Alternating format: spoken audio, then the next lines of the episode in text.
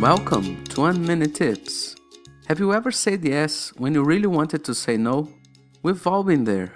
Maybe it was a favor for a friend or family member. Maybe it was a work colleague.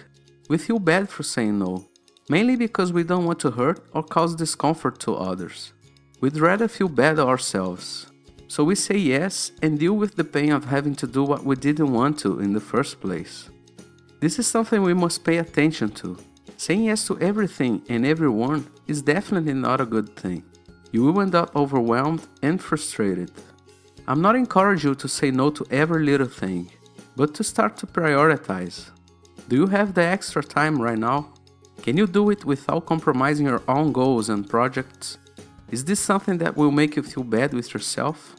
Does it go against your values? There are many questions you can ask yourself before saying yes. You should follow your instincts. Don't diminish yourself in order to please others. Your life, goals, projects, and values are your number one priorities. Don't feel bad for saying no when you have to. Let the other person know why you can't help at the moment. This works way better than saying yes just for the sake of it. I'm Rod Gomes, and I'll come back with another 1 Minute Tip soon. Until then, come say hello over at 1minutetips.com.